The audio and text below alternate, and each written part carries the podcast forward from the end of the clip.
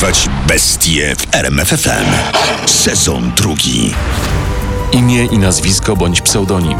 George Hodel lub William Herens, znany jako zabójca ze szminką lub tak zwany rzeźnik z Cleveland. Podejrzewany o Bestialskie zamordowanie Elizabeth Short, zwanej Czarną Dalią. czas i miejsce dokonania zabójstwa. 15 stycznia 1947 roku. Leimert Park, Los Angeles. Status sprawy. Nierozwiązana. Ten spacer po Leimert Park styczniowego poranka 1947 roku Betty Bersinger, mieszkanka Los Angeles, i jej trzyletnia córeczka będą wspominać niczym najgorszy koszmar. Na rogu Norton Ave i Degan Boulevard kobieta dokonuje makabrycznego odkrycia. Jezus, a co to jest? O mój Boże, dziecko, nie patrz tam, słyszysz? Nie patrz, policja! Na ulicy leżą zwłoki młodej kobiety, przecięte na pół i całkiem pozbawione krwi. Ciało nosi ślady tortur. Ofiara jest ułożona w przemyślany sposób, w charakterystycznej pozycji. Jej ramiona uniesione są w górę pod kątem prostym. Około 15 cm dalej leży dolna część ciała, rozchylone w szerokim rozkroku nogi. Jednak najgorsze wrażenie sprawia twarz, na której morderca wyciął tak zwany uśmiech Glasgow. To specyficzne rozcięcie, które zaczyna się przy jednym uchu, a kończy na wysokości drugiego. Potworna rana stwarza iluzję makabrycznego uśmiechu. Przybyli na miejsce śledczy szybko identyfikują donatkę, a to dzięki temu, że już widnieje w policyjnej kartotece. Jest nią Elizabeth Short, 22-latka marząca o karierze aktorki. Sekcja zwłok dziewczyny odkrywa dalsze makabryczne fakty. Rany na stopach i nadgarstkach wskazują na związanie. Brak kawałka skóry na udzie, brak obrażeń wskazujących na gwałt. Z treści żołądka wynika, że przed śmiercią była karmiona odchodami. Ktoś, kto dokonał tak precyzyjnego cięcia, musiał się doskonale znać na anatomii człowieka. Tylko kto mógł zrobić coś tak bestialskiego? I dlaczego zginęła akurat ta młoda dziewczyna? Elizabeth Short pochodziła z Bostonu i była jedną z pięciu córek Cleo Short oraz May Sawyer. Matka zajmowała się prowadzeniem domu, a ojciec był biznesmenem. Mężczyzna ciężko przeżył krach na giełdzie, przez który niemal stracił wszystkie pieniądze. W 1930 roku na moście znaleziono jego samochód. Wydawało się, że nie wytrzymał presji ścigających go windykatorów oraz widma długów i skoczył do rzeki. Elizabeth i jej cztery siostry zostały bez ojca, a mama musiała iść do pracy jako kelnerka, ledwo wiążąc koniec z końcem. Kilka lat po odnalezieniu samochodu ojca, Elizabeth odkryła, że tata wcale nie umarł, a wiedzie całkiem przyjemne nowe życie w Kalifornii. Postanowiła z nim zamieszkać. W 1943 roku razem przenieśli się do Los Angeles. Betty marzyła o zrobieniu wielkiej kariery w Hollywood. Ale te marzenia szybko się rozwiały. Dziewczyna pokłóciła się z ojcem i wyjechała do Santa Barbara. Tam weszła w konflikt z prawem. Została nakryta na spożywaniu alkoholu w miejscu publicznym, w dodatku będąc osobą niepełnoletnią. Ej, paniusiu, tu nie wolno pić alkoholu. Poza tym, ile ty masz lat? 19, a co? A to, że alkohol można spożywać od 21 roku życia. Pójdziesz z nami.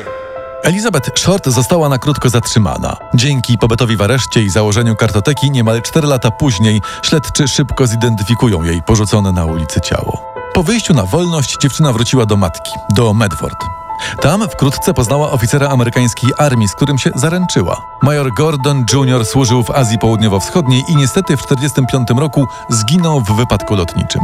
Dalsze losy Elizabeth pozostają niejasne aż do feralnego stycznia 1947 roku. 8 stycznia dziewczyna umówiła się na kolację z kolegą, który zaprosił ją do hotelu. Rozmawialiśmy, śmialiśmy się, ale do niczego więcej nie doszło. Elizabeth była tak zmęczona, że zasnęła w ubraniu. Następnego ranka młodzi pożegnali się. Co się działo między 9 a 15 stycznia? Nie wiadomo. Żaden świadek nie widział 22-letniej niedoszłej aktorki. Ponieważ młoda kobieta lubiła chodzić w czarnych, obcisłych garsonkach, a w ówczesnej telewizji nadawano serial kryminalny pod tytułem Czarna Dalia, dziennikarze tak właśnie zaczęli określać dynatkę. Po znalezieniu zwłok Elizabeth Shore sprawa wstrząsnęła całą Ameryką, a jej popularność w mediach była tak ogromna, że poniekąd przyczyniła się do tego, że nigdy nie wykryto sprawcy tej brutalnej zbrodni. Już na miejscu zbrodni licznie przybyli dziennikarze zadeptali większość śladów.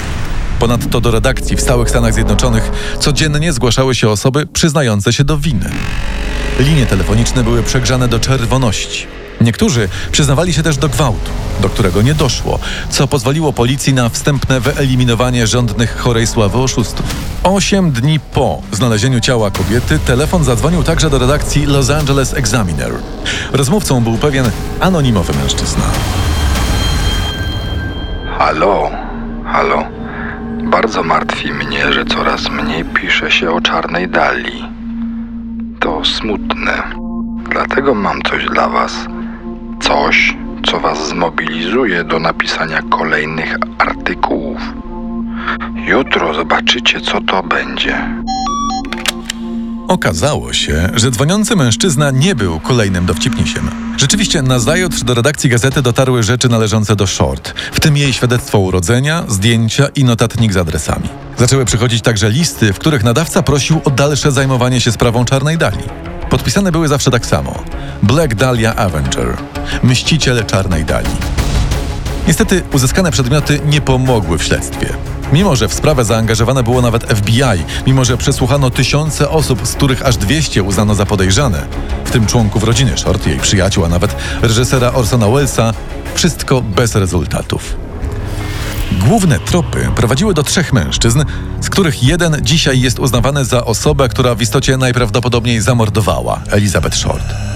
Pierwszy z nich to tzw. Tak rzeźnik z Cleveland, o nieustalonej tożsamości.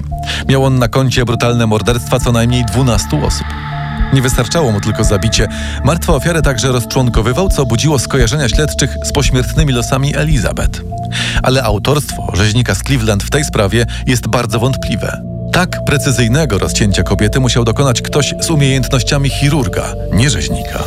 Drugi podejrzany to tak zwany zabójca ze szminką, który siał postrach w Chicago w latach 40. Skąd ten pseudonim?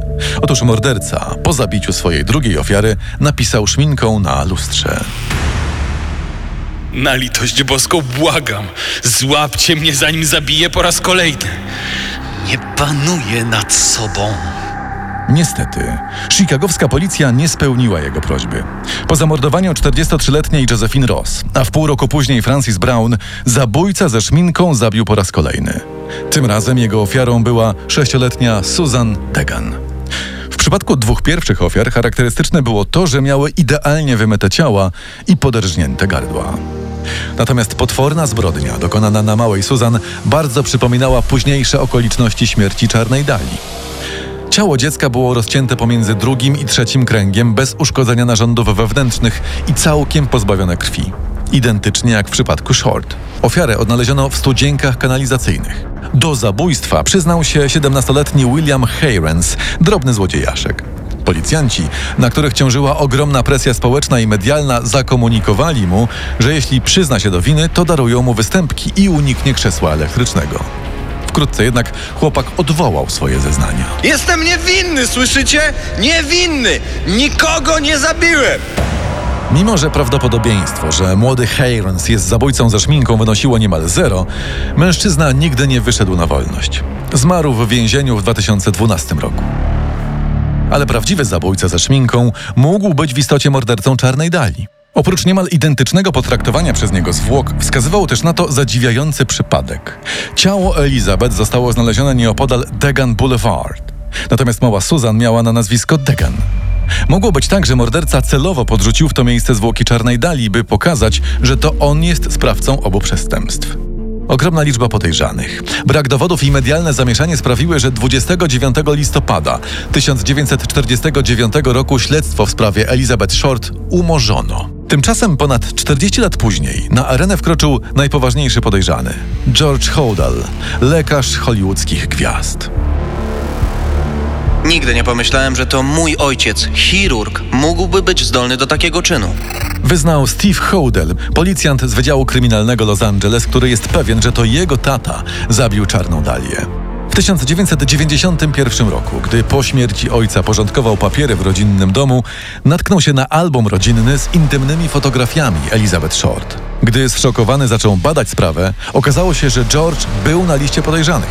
Założono mu nawet podsłuch. Zachowało się jedno z nagrań, na którym lekarz gwiazd mówi: Załóżmy, że to ja zabiłem czarną dalię. Nie mogą mi teraz tego udowodnić.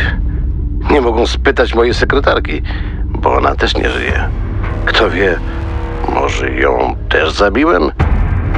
Houdel był wenerologiem, wtajemniczonym w najbardziej wstydliwe sekrety hollywoodzkiej śmietanki.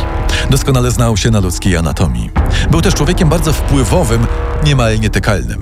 A prywatnie miłośnikiem surrealizmu. Przyjaźnił się z Manem Rayem, którego jednym z najbardziej znanych dzieł jest Minotaur. Obraz przedstawiający pozbawioną głowy kobietę z wyciągniętymi, zgiętymi rękoma. W niemal dokładnie takiej pozycji zabójca pośmiertnie ułożył czarną dalię. Steve rozpoznał też charakter pisma ojca w listach pisanych do ówczesnej prasy. To było pismo mojego ojca. Znam pismo mojego ojca bez dwóch zdań, więc w tym momencie doszło to do mnie. O mój Boże, to się dzieje naprawdę. Co więcej, syn George'a Houdela znalazł w prokuratorskich aktach informację, że jego ojciec przebywał w Chicago w czasie, gdy zabójca ze szminką zamordował małą Susan Degan i w precyzyjny, chirurgiczny sposób przeciął jej ciało. Po dokładnym przeanalizowaniu pozostałych dowodów prokurator z miasta Aniołów powiedział do Steve'a. Cóż, gdyby twój ojciec żył, domagałbym się dla niego kary śmierci. W 2014 roku Steve Houdel w towarzystwie psa tropiącego jeszcze raz udał się do rodzinnej posiadłości swego ojca. W otaczającym dom ogrodzie natknął się na ludzkie szczątki. Jednak nowa właścicielka domu, aktorka Laura Pripon, nie wydała zgody na prowadzenie dalszych szczegółowych badań. Bała się, że rozkopany grunt i ewentualne makabryczne odkrycia sprawią, że jej posiadłość straci na wartości. Poznaj sekrety największych zbrodniarzy świata. Dorwać bestie w RMFFM.